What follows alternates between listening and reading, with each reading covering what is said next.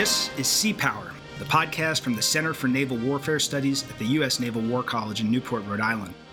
Our program showcases leading thinkers and doers in the art and practice of maritime strategy and operations, broadcasting their cutting edge insights around the world and to all the ships at sea. I'm Isaac Kardon, and I am delighted to host today's conversation with Dr. Jacquelyn Schneider, Hoover Fellow at Stanford University, and Dr. Rachel Tecott, Assistant Professor here at the Naval War College. We are very lucky to have them here to discuss wargaming and related methods for studying and understanding war, a subject on which both have written superb papers that are linked in our show notes. The views presented here do not reflect the official positions of the Naval War College, the Department of the Navy, or the Department of Defense. So, starting with Jackie, could you tell us a little bit more about your research background, the kinds of problems that you're interested in studying, and how and why you came to wargaming? So, I study what I think some people would call emerging technologies in international security. Now, what really is an emerging technology or not, up for debate. But I think what all of these kind of bins of technology have in common is that we don't generally understand the way in which they're going to affect crises or conflict. And so when you're interested in a weapon uh, or a technology that hasn't been used very often, uh, you come into a problem uh, with data. So this is a problem that those studying nuclear weapons have had for a long time. It's a good problem for nuclear weapons that they've only been used uh, twice but trying to understand when and why they could be used or the way in which they would influence battlefield dynamics means that scholars are kind of left with making theories up, sometimes it cannot be falsified. So, what war games, why I came to war games, is I was very interested in cyber operations and escalation. But at the time, um, when I started working in kind of this wargaming world, we didn't have a lot of good data about how cyber operations affected escalation. We had kind of bad open source information, we had a few case studies. Um, and so, war games allowed me to measure and understand human behavior when put in a circumstance and with different type of cyber capabilities that maybe we hadn't seen before or um, that we hadn't collected in a systematic way. So for me, war games were the natural way for me to answer the kind of scholarly and um, the scholarly puzzles, but also the policy puzzles. How do we deal with cyber deterrence? How do we think about cyber escalation? And um, so that's kind of how I came to wargaming um, as a methodology. But the reason why I was naturally drawn to war games was because I had spent six years as an active duty Air Force officer and then had spent time at the Naval War College working on war games for very concrete military problems. And so I saw a real opportunity here to marry an art, I guess, that was that existed for a very long time within the military world with some of the social science methods that I had learned while getting my PhD. Turning now to Rachel, I wonder if you could give us a similar idea of how you came to your interest in, in wargaming and related methodologies, and then also just kind of give us a sense uh, for the, the uninitiated what is a war game, who plays in war games, and for what purposes? Sure. Uh, well, first, thanks for thanks for having me on Sea Power. It, it's great to share the share the mic with with Jackie as well. So I came to war games by way of campaign analysis, actually. So a few years ago, a colleague and I wrote a paper on how do you develop and use simple models to try to learn things about hypothetical wars. And that paper really kind of got me going on methods for understanding war more broadly. And campaign analysis really focuses on essentially the in between decision points. Uh, it focuses on let's either assume that different actors will decide things in a certain way, and what does the interaction of military force look like if you assume those decisions are made in that way. Uh, and what I really wanted to learn more about after kind of getting through uh, work on campaign analysis was more well, let's actually focus in on the human decision making side of things. Because in campaign analysis, you often reach this critical juncture where if a particular decision is made by an actor, like uh, a state decides to give the United States access uh, to, to, its, to its territory, then the war might go in a very different way. But campaign analysis isn't a very good tool for thinking through what would what might shape that access cooperation decision. And so wargaming is is I think a way, and I'm sure we're going to talk about this at length, to really start to study just the human side of of conflict. Excellent. So yeah, let me throw that then back to Jackie to unpack a little bit more about how wargaming differs from other methods for studying warfare. And we had a little bit of an intro to campaign analysis and where that fits in. But what is the structure of a war game? Is there any defined way that they need to be set up? And what are the kind of guidelines between them and, and something else? Types of problems are most susceptible to being treated with a war game as a methodology. Yeah, and I think this question of what a war game is is actually far more contested than you would think. I mean, it seems like an easy, like obviously we know what a war game is.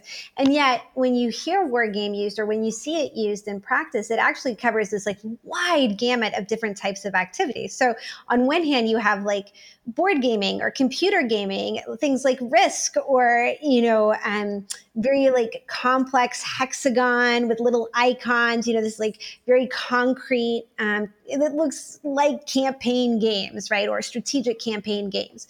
On the other side, you have things um, that might nicely be called seminars, but are kind of less nicely called BOGSATs, where you have people, it's basically a structured brainstorm, right?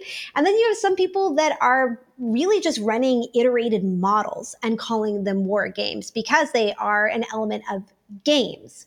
So this question of like what a war game is is actually really complex.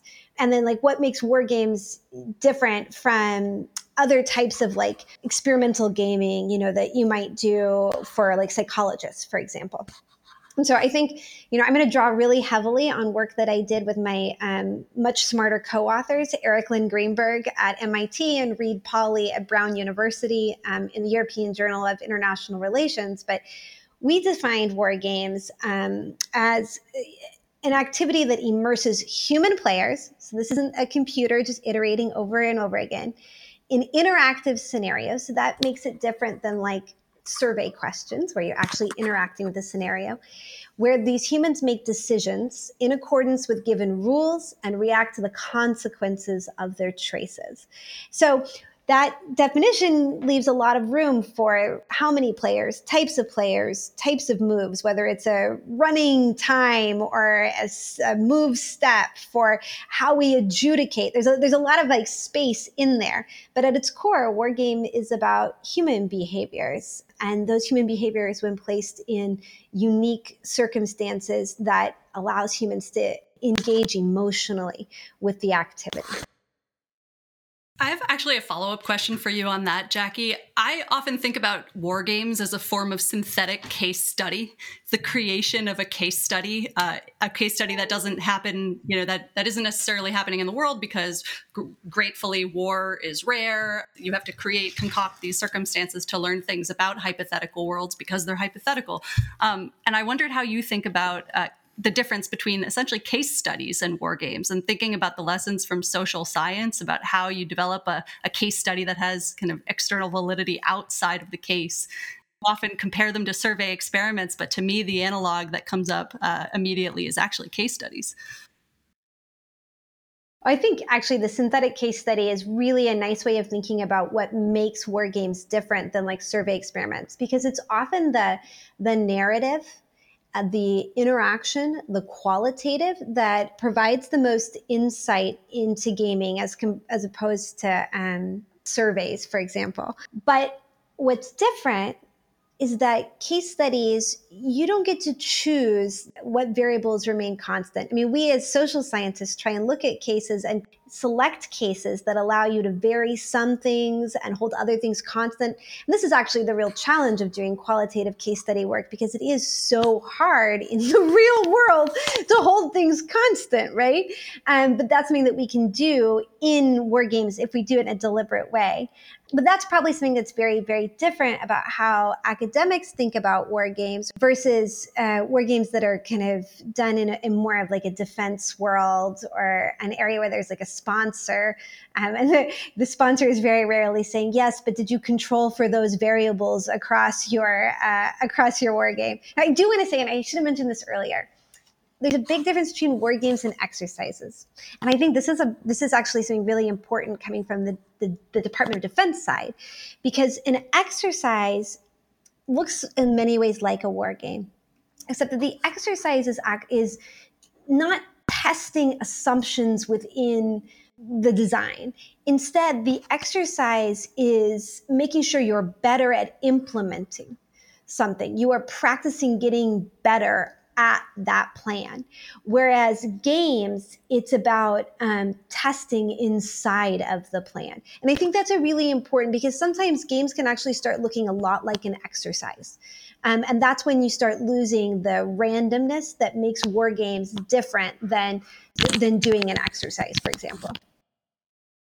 There's also not always just to just to really emphasize how blurred all these definitions are. And you can talk about wargaming, and there's nobody tends there. There's very little agreement about what a war game is, but then beyond that, there's very little agreement about what campaign analysis is, what operations research is, what modeling and simulations are, and and it gets even more complicated when you start combining these these methods together. So oftentimes, uh, you know, hopefully there there's there are pushes to try to combine cam- elements of campaign analysis and elements elements of modeling and simulations within the structure of a war game, or to conduct war games to inform the way that models and sims are written and run.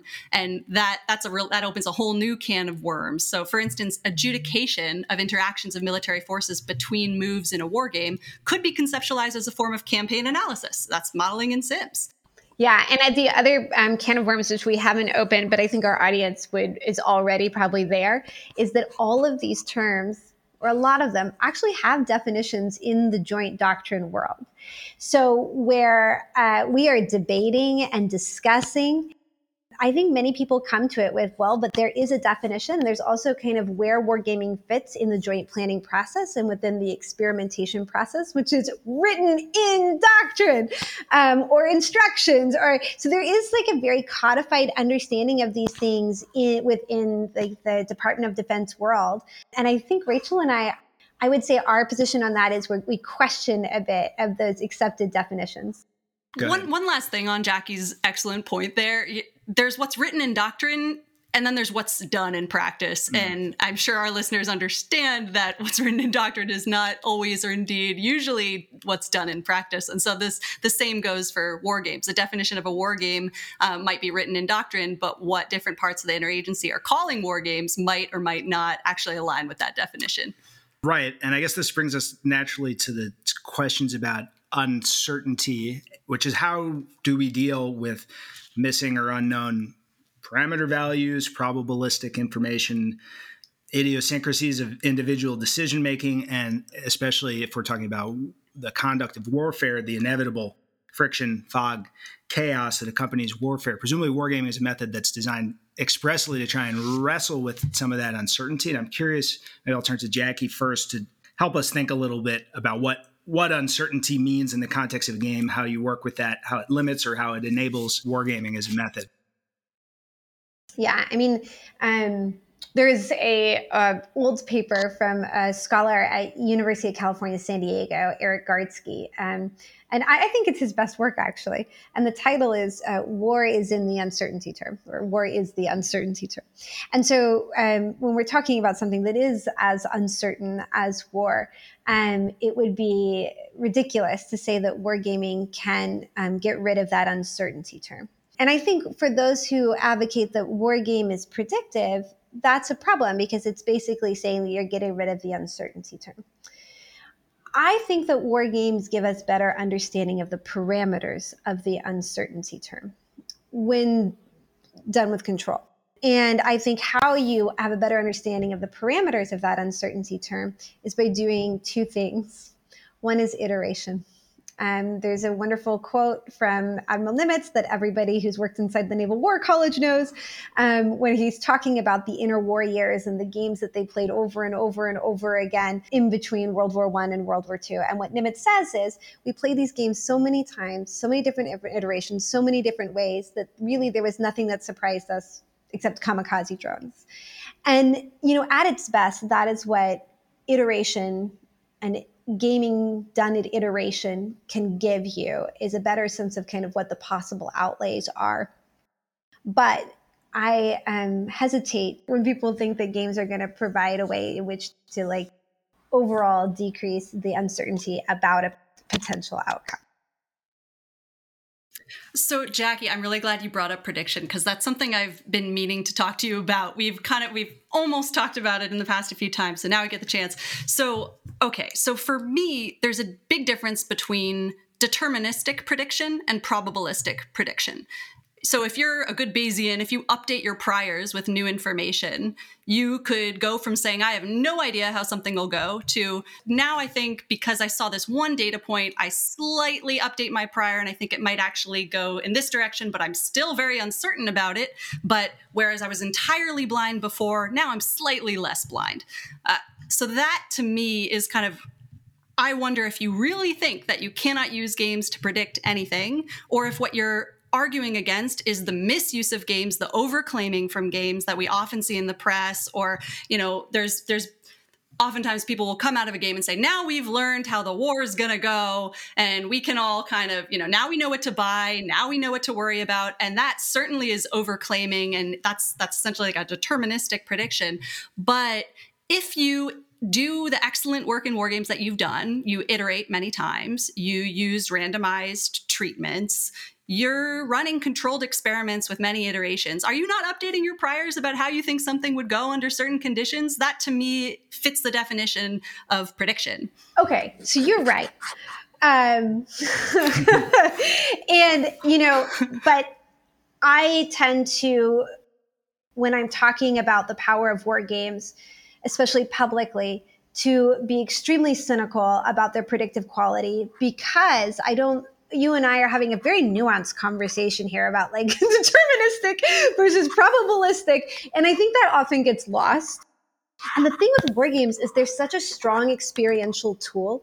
I mean, done at their best, you really feel them. Like you emotionally connect with them. That's why they're so great for teaching but they're also like great devices in order to be used as a polemic, right? To convince different groups of people about different policy outcomes. I mean, I've always said that if you looked at what sponsors in the DoD want from their war games, you learn far more about bureaucratic politics than you ever than what these games actually tell us about campaign outcomes, right? I'm an Air Force reservist. Every time I see the Air Force release unclassified information about a war game, I think, oh, well, they want to buy that platform, right? Because otherwise they just hold on to it. Like that would never get released, you know? There's so there's this very strong experiential quality, which I think leads to especially individuals playing in games feeling like they can be predictive based on how strong their emotional response to that game is. And especially games that are like very may not be controlled very well, but are also extremely realistic. They have what we would call in social science, um, they seem to have high external validity because they are simulating so closely um, what we envision this these decision making processes to be.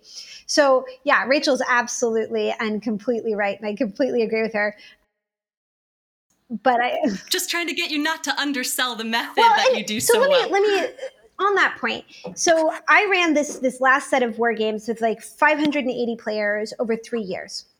That gives us a lot of iteration. And what I will tell you, the game is about how cyber vulnerabilities in nuclear command, control, and communications affected decisions to use nuclear weapons. And it was completely unclassified, and it was played all over the world with a really large groups of t- different types of people. So good news story out of that is in I you know huge percentage of my games like 95% of my games, nobody uses nuclear weapons. So I can go to a policymaker and say, this is great. Like 95% of the time, like they are not using nuclear weapons despite this big cyber vulnerability I give them and big cyber exploit. But there's a 5% that uses nuclear weapons. And I cannot confidently go to a policymaker and say that Vladimir Putin is not that 5%. So I think we have, you know, what you can learn from war games is not just like, here are the patterns and 95% of the time it leads to this outcome, but also, you know, well, 5% it leads to this other outcome. And like, let's delve into why that 5% happened. Because the personality characteristics of, of leaders is not random. and so, you know, you can't expect that the, you know, leaders are necessarily going to have the same personality characteristics as, you know, large samples. So I think that's why I always caveat that it's not predictive.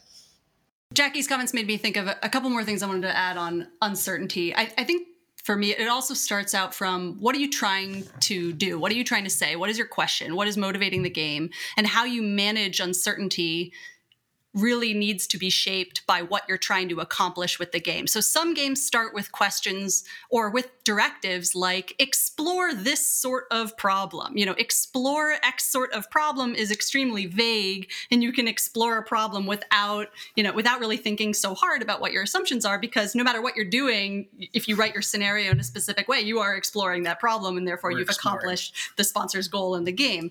If you're trying to answer a precise question about how how escalation is shaped by whether a pilot is shot down by uh, with a human in the loop or without a human in the loop.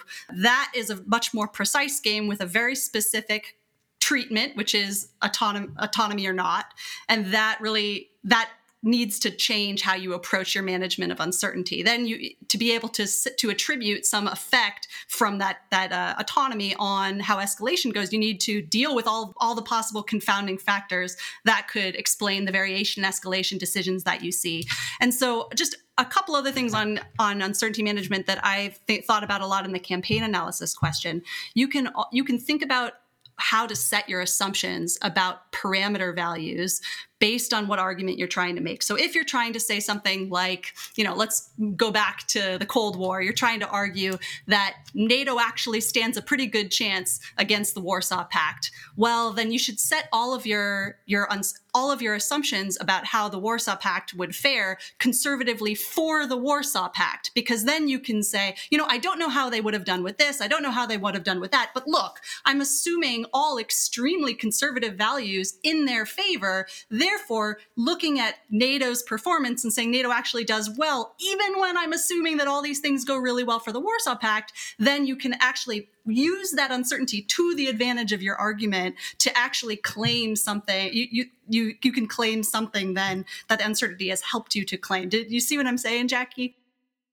Yeah, and I think um, what you're saying is actually an extremely important point for folks who are thinking about putting together adjudication whether that adjudication is some sort of probabilistic table, some sort of random outcome, or, and I see this a lot, in, especially in fancy games, SMEs.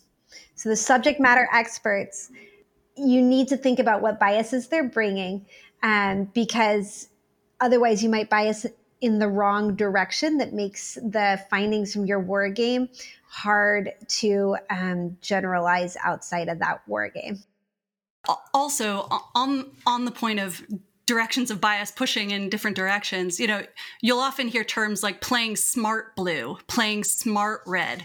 Well if you're playing smart blue and smart red it's pretty different than playing let's play smart blue and dumb red. If you play smart blue dumb red and you find that blue doesn't do very well when red's playing badly that's pretty different than saying that when both are performing at peak things go a different way. So being really kind of it's important to be very clear up front about how what your what your assumptions are and what direction they bias in. Yeah, and I think as war game analysts, you need to be aware of that when you're looking at how your SMEs are adjudicating. So, you know, I've gone back in time and looked at like um, games over time where we had these really brilliant SMEs come in and realize, hey, actually, they've been substantively biasing in one direction, like underestimating an effect, where there is no actual known adjudication of that effect. Well, that's interesting. If there is no known adjudication of that effect, then we should have um, SMEs that are kind of overestimating and underestimating and shouldn't all be in one direction. Also, the SME's job is really hard. Like they they often are working under really severe time constraints, and basically they're just supposed to do the best job they can do, give you know between moves in a game, which often isn't isn't a lot of time. So there's a lot of there's just a lot of constraint working against SMEs depending on the structure of a game and the complexity of the moves as a sometime China SME, I can definitely uh, attest to some of those essentially artificial constraints and distortions of what how, how you would make the decisions. But I want to dive a little bit more on on playing red or red, you know, playing playing blue. And worth noting, we tend to U.S. plays blue, the adversary plays red, allies play green for the uninitiated. But you know, how how do we meet the challenge of accurately or maybe is it usefully representing adversary thinking how essential to it is the game that there's somebody sitting in the room who can reasonably understand what kinds of constraints and priorities Chinese leadership would bring to a particular scenario. Like, how much does the game live and die on how those SMEs function in that role? Isaac, we should turn it back on you. You are a China SME, but there's a lot of China SMEs. Do all the China SMEs agree on how China is going to react in a crisis? No, far from it. It's worrisome when they do, and that sometimes does happen. But I think ultimately, if we're being honest, in the case of China, the best of SMEs is is uh, is a one-eyed person in the land of the blind, right? We really don't have a lot of insight into the black box. And uh, if we're talking about China's command and control, for example, you might randomly select someone from the street who's got as good, good a take on it as a SME because we don't have any direct observations of it. And it's, you know, you'd like to think that over time you've learned something and you can rule out things that would look unpalatable for a decision maker in China. But ultimately, I think it requires so much so much contextual knowledge that I worry about the the fidelity of that input. In outbriefs that I have seen where we have red teams, especially we have impressive red teams, you're like, wow, that person is like such a, a known SME. I think there's too much learning that gets taken from I think there's too much learning that gets taken from how Red played that game. Instead of thinking it as one data point, um, I think often um, players take, oh, this is how red is going to act in this situation. And this is where I think, especially for red teaming, having iteration is extremely important. And then being very deliberate about how, where your expert's bias is. Is are they a hawk? Are they a dove? Can you vary that in a controlled way so that you have a better understanding is are they a hawk? Are they a dev? Um, I'm running a, a, game right now with um, CISAC, uh, which is an institution here at Stanford, um, and we are doing a China game. Um, we're not going to have Chinese players just based on the political situation. So instead of that, we're going to be creating, you know, like revisionist bad guy China and a like not bad guy status quo China. And that will be kind of inserted into the game in like a controlled way so we're not going to be learning about how China would react. We aren't. But we are going to be learning about how the crisis develops given these two different China. And then, you know, we can find out later whether China is revisionist or status quo. Jackie, I think that's a really good idea because I think the problem with playing red, which I don't think can be overstated, is that iteration doesn't solve that problem. Because if you have the same red SMEs again and again, they have the same they bring the same biases each iteration of the game and so you can't solve the problems that iteration often solves if the bias is in the same direction each iteration. But what you just suggested doing does start to address the problem. You say, mm-hmm. okay, we're going to reduce our confidence that we act, we're not going to claim that we know how red's going to play. What we're going to do is say, let's play them this way and let's play them that way. And let's say, you know, how does the game go? How does the crisis or the conflict unfold given one kind of red and another kind of red? And that to me is a is a much more productive, or not not a much more productive. It's an important addition to the problem of playing red that solves a problem iteration can't. So I'm glad you're doing that. Well, we'll see how it goes. well, we'll be keen to see the, how that plays out at CISAC, but as a methodological tool to say, yes, we accept that uncertainty in red and in our ability to, to simulate their thinking. But if we choose some sort of control or outer bounds on the types of decision making, you can start to get a little leverage on it. And I guess that, that brings me to a line of questioning about, you know, leverage for what? And we've gotten at this a little bit, but both of you referred in in different ways to sort of the experiential value or the teaching value or the immersive value for players in games or for people who would read a detailed report on it afterwards. And it strikes me that is is there a tension there between the the academic rigor, say, the degree to which you can make probabilistic predictions being the the brass ring for social scientists versus the value pedagogically or organizationally for military or for students of just being confronted with decisions in a way that teases out certain questions. How, how do you both think about that? Maybe I'll ask Jackie uh, to jump in first. So I think for pedagogy, it's really important. The emotional connection is extremely important, right? You're teaching something. You're also building games that are explicitly trying to teach a lesson. That's a, you are intentionally usually building a biased game. Um, so that's extremely different than what you would do if you were trying to approach this kind of from a social science way. Now, all of these things that Rachel and I have been talking about are just kind of like good tenets of how you build and design research, whether it's a war game, a case study, campaign analysis. So I think the underlying question, you're a nicer person than me, Isaac. So I'm going to say the heart, the the um, the meaner question is, oh, like why aren't we doing any of this? Like why all these things that we've been talking about are actually not standard practices within most of Department of Defense wargaming. why, you know? And I think there's a few reasons here. One is that quite often in order to gain what we call internal validity. So, internal validity is can I, by doing this research, understand how X affects Y? And there might be lots of other variables, but I can tease out how X affects Y. That is hard to do when you're also trying to create context. So the easiest x equals y is building a very, very, very baseline scenario, and you abstract out details. You control a lot about red team. I mean, it's just a highly controlled kind of lab moment.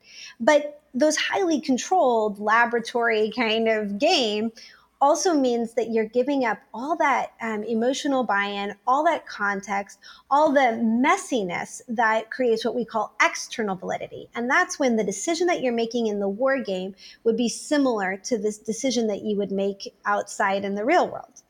Some call it external validity. There's some other words people call it. Well, for the sake of this, we'll call external validity. So the Department of Defense games, they lean towards external validity make sure you have the right details about the the weapon systems, the red the right red team SMEs. Uh, sometimes they're quite large, right? This leads to big one-off games, and I think they're very emotionally satisfying. Like they're big productions, and lots of people, lots of really bright people. You've got computer adjudication. You have a white cell somebody who's paying for that game, like it feels good. Like you are getting a good answer because you put so much effort into it. But those big games um, mean it's really different difficult to control. So what we're able to do in academia without sponsors is you can sit on a problem for a long time. So my game I was able to run for three years. A lot of different type of people, but I controlled for a lot. I had other state versus our state. Um, I uh, didn't have a lot of moves. I didn't have. Um, I had what's called a one and a half sided game. So you're not a you don't have a red team. You're so I gave up oh, some of the external validity, but I could do that because I didn't have a, um, a sponsor paying for it that really wanted the show. So there's a bit of a dynamic. And the other thing is, you cannot forget how political these games increasingly have become, where the results of the games have direct implications for what the DoD buys, how the DoD runs campaigns. They're selectively released to Congress and the public in order to generate support for different strategic and operational objectives. So all of that, what we would call the external game, is happening for these sponsored games which actually makes it even more difficult to do these kind of nitty gritty um, social science things that Rachel and I are advocating for. A couple points on that. So, I think this distinction between games for teaching and games for research is very important because often in the design you have to make trade offs between them. For instance, if your focus is on teaching, then you might interact much more with the players. You, the game designer or the teacher in this context, might press players why are you making that choice? What other options should you be considering? You might be intervening in their thinking in a way that would shape the game that you wouldn't want to do if your objective was was a more social scientific research objective where you would try to remove yourself from the game um, and let the players go through the thought processes that they might go through were they in the real world, not being pressed by you, the game designer. So I think this teaching versus research question is an important it's an important distinction in part because a lot of the way games are done they're done for both at once you know often that distinction is not drawn you're often trying to navigate a tension between trying to learn something about how a war would go and teaching the players who have taken time out of their busy schedules to come and to participate. And so that I think is a it's not necessarily a solvable problem, but designers need to go in very eyes wide open about where they are going to face trade-offs uh, between a teaching and a research objective. And depending on how important one is compared to the other, they might make trade-offs in different directions. Two other points, I games for bureaucratic purpose. So it is this is this is you know a, a sticky subject, but if you're developing a game design that's producing producing information. You don't see me this is a podcast but i'm doing air quotes producing information about how a hypothetical war might go because it's a hypothetical war, you've got a lot of freedom to design that war in a way that you want it to go. So, for instance, if you are a military service that wants to purchase a particular platform, then you can design a game in a way that permits you to highlight the centrality of that platform to the specific scenario that you design your game for. And so that is a big potential problem. And that that's something that an interagency process needs to be wary of that there might be agendas behind the mm-hmm. design of games that the game might not be designed to come up with how a war might go but it might be designed to justify a choice the service already wants to make and so it's important to be you know, eyes wide open about that. The last purpose of a game that I can think of, and I, I'm curious if Jackie can add to this list, is the game is the goal itself. Games are really shiny objects for a lot of bureaucracies. They mm-hmm. are they attract a lot of attention. They get a lot of gofos involved often. That's general officers and flag officers. If there are a lot of people involved, if it's a big major event, they look really impressive. And so often the goal falls away a bit. The goal falls away from teaching, the goal falls away from research, it even falls away from bureaucratic purpose to just, well, we did a game last year and now we're going to do a game again. And how do we judge the success of the game? Well, we executed the game and there were no major, you know, impediments. The game pulled off well, nobody's plane was canceled and, you know, we were able to get through it and everyone smiled and therefore check successful game. That happens a lot far more than we might like to mm. admit or believe. And that's another uh, use of war games we need to be a bit wary of. Yeah, the sort of self licking ice cream cone exactly. model of, of a game qua game. Uh, I guess on, on the, your point about hypothetical wars and bureaucracies seeking particular types of outcomes to say validate certain concepts or, or ideas. What should we, the lay people, make of the wargaming we see in the news. Uh, it's become much more popular for it to be sort of part of these public demonstrations. But there's one in particular that I'm thinking about, which is numbers of publications over the last several years started referring to, I believe they talk about 18 war games at the Pentagon in which the U.S. supposedly was unable to defend Taiwan. And this has been cited in multiple academic and popular media writings. And I think it's become this sort of article of faith that apparently has been generated out of these un named and and presumably unknown to the authors war games. How, how should we think about when you hear oh they did this war game and the us loses 18 out of 18 times in trying to defend taiwan jackie how, how do you hear that and how should our listeners think about that type of statement? I think anything that happens within the DoD that is private information that then becomes public outside of like a FOIA or a forced requirement should be considered like what is the political purpose of this in general, if you don't know or have any information about how games are designed, then you have limited ability to understand the validity of those games' outcomes. Now, there's an in, inherent face validity to games in which the US loses um, against China defending Taiwan. I mean, there are like geographic reasons why this is a tough battle for the United States um, so the other thing I think you have to watch out for is when there is a lot of face validity. Say like, uh, I believe this. This is like what I believe is a prior, and then this war game had the same result. I therefore believe it more, right? So when I find open source games that, especially the games that support my priors, is when I, I when I'm like, well, let me delve really deeply into this because this already is something that I want to believe is, you know, something that that matches with what my prior beliefs are going into it. So let's look at it. So I think that you have to like be very careful about generalizing from war games. That said, some war games and I know of war of wargaming communities that have done campaign war games very well for a very long time. Where would they brief me? I generally believe them because I, I've seen their methodology, right? I know where the uncertainty term is. But that's just like a very nuanced discussion to have in public.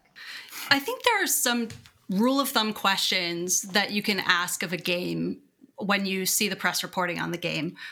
If you see a, a headline that says US loses, you know, the first question for me is under what conditions? What's the scenario?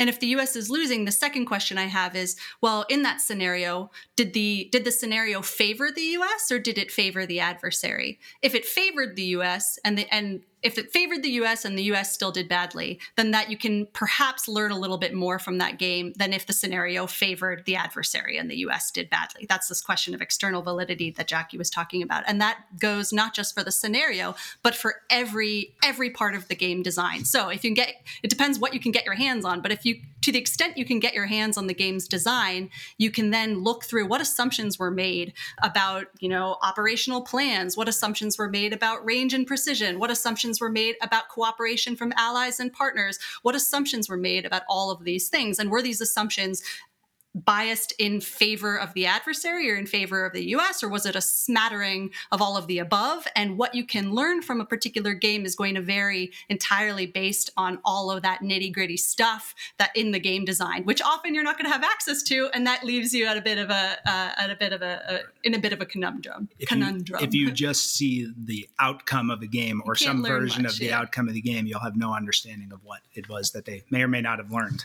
Which speaks to the need for transparency in games, and game reports mm-hmm. are much more valuable when they include the the nuts and bolts of how the game was designed. So, if anyone out there is sponsoring a war game and is paying for an organization to run a war game, like you're a big combatant command and you go to a place like the Naval War College and you ask for a war game, then I think it's beholden on you not only to want the big event but to hold the uh, design team accountable for um, giving information about design and for accounting for how their decisions about design may have affected the outcomes in the game.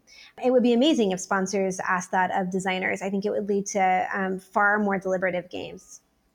Excellent. Well, that segues exactly into the last question I wanted to pose to both of you, which has to do with the wargaming enterprise and, and, social sciences and beyond moving forward. And I, have read it as an article of faith that one of the issues with wargaming, one of the reasons that it's useful is because, quote, war is rare.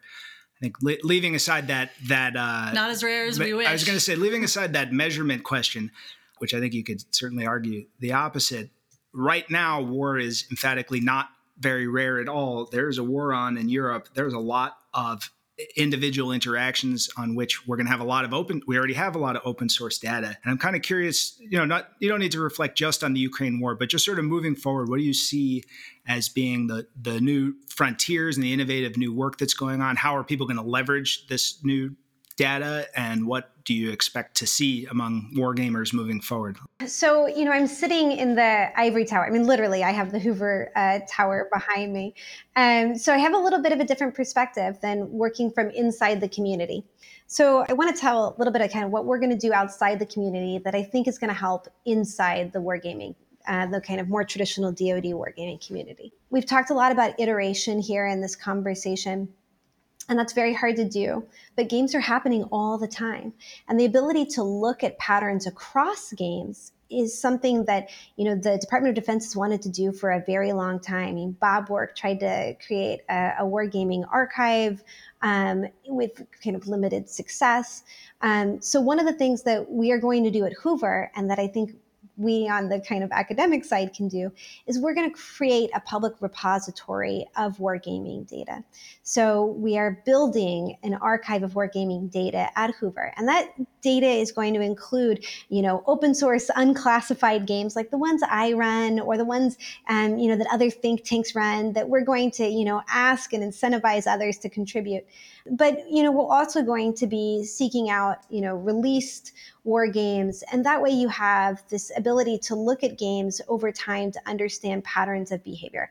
And I think that's something that we can do in academia that is just very, very difficult from inside the defense community. And to be honest, it's kind of hard to do within the think tank community because so much of the work is proprietary. So, like the RAND archive is remarkable and yet hard to get into. The other is that we are going to work on wargaming methodology here from a social science perspective. So it used to be what makes a good game is do people enjoy the game? And that is an important part. But does it matter how big your sample is? Does it matter how many times you iterate? What is how much buy-in do you need to get from players? These are all like important questions that really the defense wargaming community hasn't had the ability to ask because they're um, kind of product focused so that's something that we're going to be investing in here at hoover is investing in scholars and research that makes wargaming better.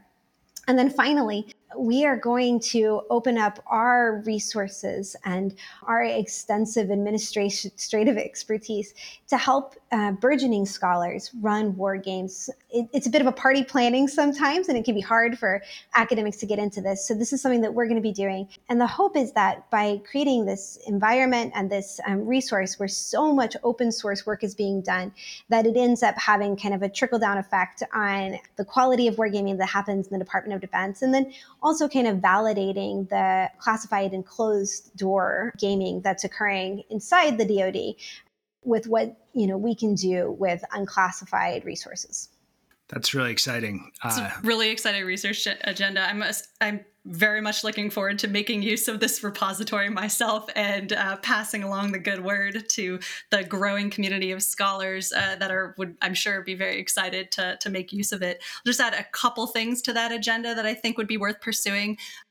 One is I think that a lot of the study of escalation in particular benefits from multi methods. So you don't need to design research that focuses that exclusively draws on war games. You can harness the advantages of war games, uh, which are, I think, control, the ability to design exactly the scenario you want to design. Uh, you can combine that with actual case studies of, to Isaac's point, wars that are actually actually happening. Uh, and so I don't think that it should be, you know, you're either a war gamer or you're a case study person or you do it, whatever it is. It's what is my question and how can I harness the methods that are available to me, whatever they may be, to best get after that question. So I hope to see a lot more uh, multi method uh, projects that use war games in combination with other methods at the same time. I also think that it'll be important to research war games as a bureaucratic tool. We've talked about this a, a few times, um, but I think that there's a, a, lot of work to be done about the use of, uh, of, of war games to advance particular bureaucratic interests. And that's something that academics and also practitioners uh, would be well advised to, to look into.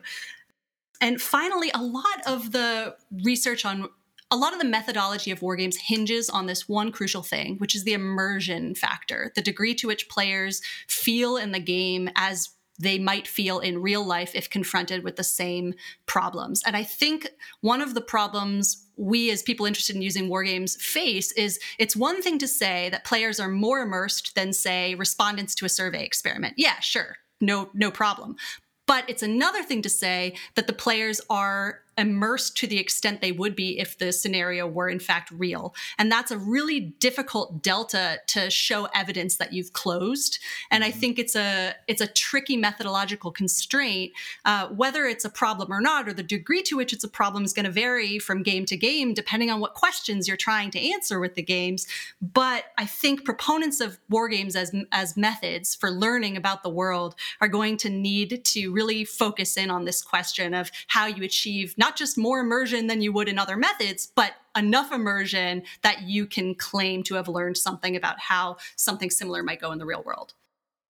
We are very fortunate to have heard some of these insights and, and innovative ideas for developing the field further. So, thank you so much for sharing this wealth of knowledge with Sea Power today.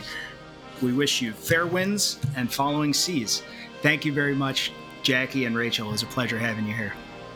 Yeah, thanks for having us. Thanks for having us.